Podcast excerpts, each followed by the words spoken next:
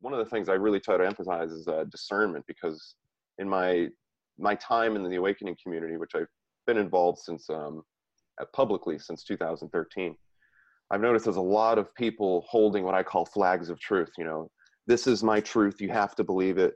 Maybe there's another person who's got another truth that doesn't really jive the same, but you know, they want you to believe it. And I realized that there was a lot of people who, a lot of great information, but not a lot of like deep, rich understanding because ultimately from a philosophic standpoint from like a what's called ontology or the study of beingness the truth is one. There's only one truth. But we all have different perspectives on that truth which means that if we can work and figure out how to weave our perspectives together then we can unite as a people to not only make our lives better but free ourselves from this tyrannical control system that we have. Because once you understand the kind of spiritual psychology what i call spiritual psychology all of your other human motivations start to make sense. And one of the control mechanisms the cabal uses against us is to make it so that we don't know who we are. We don't know our own nature. We don't know where we come from. We don't know what the universe is. And because of that, we don't really know our identity. I mean, if you don't know what your identity is, if you don't know where you're coming from, what you want to do, who you are, and where you're going, you, it's very easy for you to be manipulated and led astray. And we're basically living in a world where humanity has forgotten itself. And because of that, we're all kind of blindly walking off a cliff together in a, in a collective sense, not everybody individually, but in a collective sense. You got to realize that the deep state or the cabal, these guys are ancient psychologists. These guys have been studying human nature for all of human history. And arguably, they inherited a whole lot of information from extraterrestrials or mm. extra dimensional beings and things like this. So these guys know you better than you know yourself. And if you think you can live a happy, productive life without gaining self knowledge, you're dreaming. I'm sorry. you know, yeah.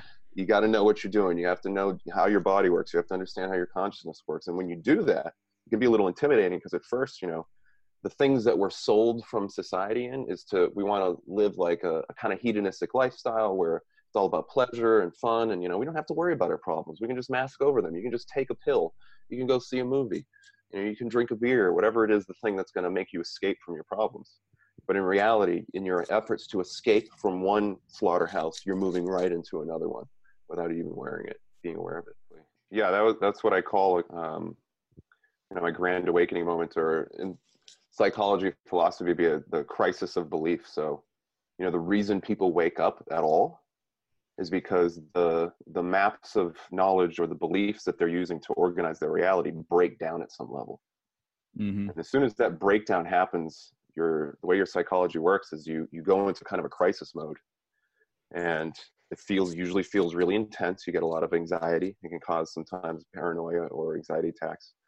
And what's happening is you're going to like a hyper state of awareness because your brain or your consciousness which is itself guided by spiritual and a spiritual being or plan, is looking to get more information.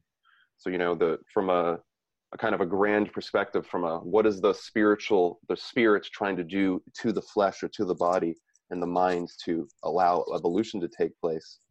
We have a whole body designed to be receptive to information, and we evolve through information. We evolve through exploring ideas spiritually so when you have a belief system, and this is one of the things that Cabal really tries to do, they want to get you to believe things, but they don't want you to understand why you believe them. Exactly.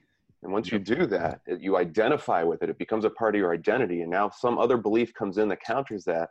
Your your natural reaction, your animalistic reaction, is to be like, no, no, no. So yeah, I mean, one of the things they do is, uh, particularly from an early psychology perspective, is they destroy the mother-child bond and once you, the, it's really important. The, you got to think about birth in terms of an, uh, prenatal. So you spend nine months in the womb, but then you have a, a postnatal period that's a, almost equivalent. So it's nine months in the womb and then nine months out. And that nine months you're out of the womb, you and your mother should basically be like one. So she's literally like carrying you around inside of her. And then when you're out of the womb, now you, she should be carrying her, you around outside of her, but literally on her all the time, as much as humanly possible. And what that does is it allows you to build the tools in your own psychology to actually deal with the unknown so that you can explore reality and then build your own personality structure that makes you a strong, confident, free thinking person.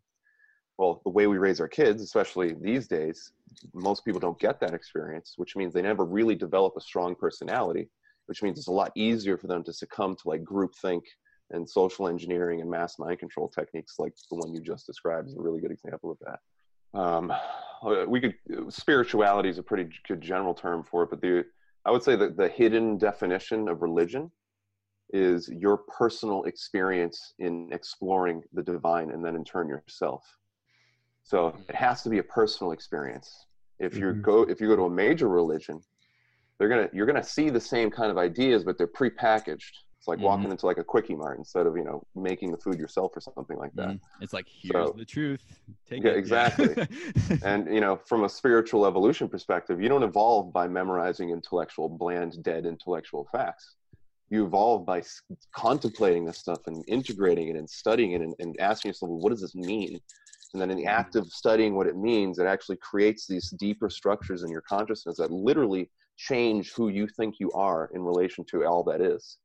So it's one of the big things, the reasons why religion has been so in charge of trying to control what people think of the universe is and what their relationship to it is, because if people organically started doing that, then they would start to develop a lot of empowerment. And some of the, uh, I guess you could say, the better spiritual circles out there. I mean, even in the, in, in, I would say to contextualize this properly, in the modern era, we have this explosion of different types of spirituality. We have New Ageism, we have Hermeticism, we have you know the Blavatsky kind of New Ageism. We've got like the um, the what's it law of attraction type of New Age Mm. And a lot of these, they sound really good on the surface, and they they do have a lot of good things in them, but it's just the same model of believe this, don't think too hard. You mm. know what I mm. mean? Just blindly keep following this thing. Yeah. So, Mark Passio, he's a really great he's, researcher. He's awesome. And, Love yeah, Mark Passio. One, one of the things he says that I completely agree with is that, you know, the dark occult, they don't really know how to innovate anything. And there's a lot a very good reason psychologically why that's the case because trauma destroys your creative centers and your holistic brain function. Mm-hmm. um, but yeah they, these guys use the same basic models again and again and again. And you know what you were you were talking about tyler is this whole witch idea. So one of the, the tactics they like to use is they'll from a psychological perspective if people aren't raised properly then they develop what are called personality alters and these personality alters are governed usually by biological or animalistic disgust mechanisms. So a disgust mechanism is you see something in your environment, you instinctually don't want to be around it, therefore you move away from it. And animals have disgust mechanisms. That's what prevents them from, you know, eating bad food that's going to kill them or like a dead body or something like this. Well, in human beings, it can get really distorted, especially when the the parenting process is distorted. So they you have these culturally instantiated disgust me- mechanisms. So a taboo is a culturally instantiated disgust mechanism. What that means is that they can, if they can convince people that something is reprehensible or socially disgusting, then a whole bunch of people, because they they fear being cast out of their social group, will now start to rage against that thing that has just been labeled disgusting. The witch example you just talked about earlier is a perfect example of that you take these people they're just minding their own business, doing their own thing. I mean, arguably some of them maybe weren't doing such great things. Probably a lot of them were doing, you know, nothing too threatening, but they were threatening the church. You convince people through an elaborate PR campaign that the witches are bad and they're, I don't know, killing kids or doing something socially reprehensible, which they've used that propaganda a lot. As a matter of fact, if you look at um, World War One propaganda and French Revolution propaganda and Bolshevik Revolution propaganda, the progenitors or the people they were trying to cast as villains, they almost always cast them as like baby killers, baby rapists, you know, really horrible things because what that does is it activates your disgust mechanism. And as soon as you're in disgust mechanism mode, your brain centers stop working properly. You kind of go into this like animalistic groupthink mode, mm-hmm. and then you're just ready to like get your pitchfork out and start killing people. So now we have, you know, the, a good example of that is the uh, the witch issue from before there's many examples that that one's around like the seven, I believe it's like the 15, 1600s. Uh, now, now we have a Trump supporter. Trump. Yeah, now you have Nazis. So what happens when you don't want, you don't like what somebody says? You call him a Trump supporter. You call him a Nazi, and it's like that. All of a sudden, the masses, the mob, the, the unthinking masses, just descend on you and dogpile you and try to smash you and kill you. Mm-hmm. I was mm-hmm. looking into Trump, and people kept calling him a racist and all these things and sexist. So I'm like, okay, well, I study epistemology. Epistemology is the study of why you know something is true. It's basically like the science of discernment. So if somebody says Trump is a racist, I say, okay, great. That's your claim. What's your evidence? What's your argument? Mm-hmm. You know, and literally everybody I talked to, and I talked to hundreds of people, nobody really had an answer. Nope. They're like, oh well, you know, They he don't. said he said Mexicans were rapists, and I'd be like, well, first of all, Mexicans aren't a race; that's a nationality. And secondly, did you hear what he actually said? Because if you actually listen to the statements he said, he did not say that at all. Mm-hmm. What he said was that some of the people that were coming over were reprehensible people, and this is the reason why we need to have border security. Mind you, if, if the same policy that Trump is using right now is the exact same one that was pushed by Obama, the exact same one that was pushed by Bush, and the same ones that Clinton and all these other people who are supposedly, you know, for open borders a few years ago we were all talking about the same thing. So this is a perfect example, like you were saying, Tyler. It's a perfect example of using these the the fear of social ostracization, the fear of being cast out of your social group, as a way, a manipulation tool to get you to slip into a false belief system, and it works beautifully. It works flawlessly. I mean, we were talking about this off, uh, you know, before we getting on, Aaron, that um, you got to really give respect to the cabal, and you know, in this instance, I mean, they're they're playing people like fiddles. Most people are just buying into it, hook, line, and sinker Yeah. especially in the awakening community. A ton of people in the Mhm. awakening community are buying Yeah. into it. So, you know, this is one of the things that I, you know, just to get on my my soapbox here for a second. This is why I really preach discernment because discernment is so vitally important. It's so easy to be led astray in life, and if you're not careful, you're driving off a cliff and you're taking a whole bunch of people behind you because you've strong armed them into believing what you think is the right thing, but you don't even know yourself. So it's Mhm. really you really got to take the time to do discernment. Be brave. Go into your own belief system and say, how do I really know is this true? And be honest with yourself. If you don't have a good answer, then try to deal with that and process that. It's going to be a hard thing. It's it's definitely one of these moments where you go from being an infant mentally to being an adult. Once you do that, man, the rest of your life just opens up in a big, amazing way. It's Yeah. called um, the F- Four Key Steps of Discernment. If you go to my website, Stillness in the Storm, one of the tabs up there, it's like Discernment Essentials. I highly suggest everybody take a look at that because one of the things you'll likely uh, realize as you start to get to know yourself more is that I would say you can kind of categorize people in two ways. You have the people who are really seeking the truth and allowing themselves to get transformed and shaken up in the process. Or, and then you get the people who are really just looking to maintain what they think is true. So they're looking for information that confirms their beliefs. And the Mhm. reason they're doing that is because the beliefs are like the container that contain your identity. So you identify with your beliefs. Those and your beliefs literally shield you psychologically from chaos. So in order to really become an authentic truth seeker, you have to learn how to embrace chaos. You have to learn how to embrace the ever flowing change that you're going to experience as you seek the truth. And in this post, I, I wrote down a lot of the good tips and strategies for people to how to use the, the discernment properly and wisely. I also wrote a post called uh, Mind Hacks for Enlightenment, where I talk about the relationships between your belief system and your truth and what that actually does for your reality. Because a lot of people think that we're interacting with reality like, you know, there's a screen here and, you know, it's actually here and I'm touching it. But what's really happening is that your senses are acting like an intermediary. So what you actually experience as reality is literally a biological virtual reality environment. Everything's created in your brain.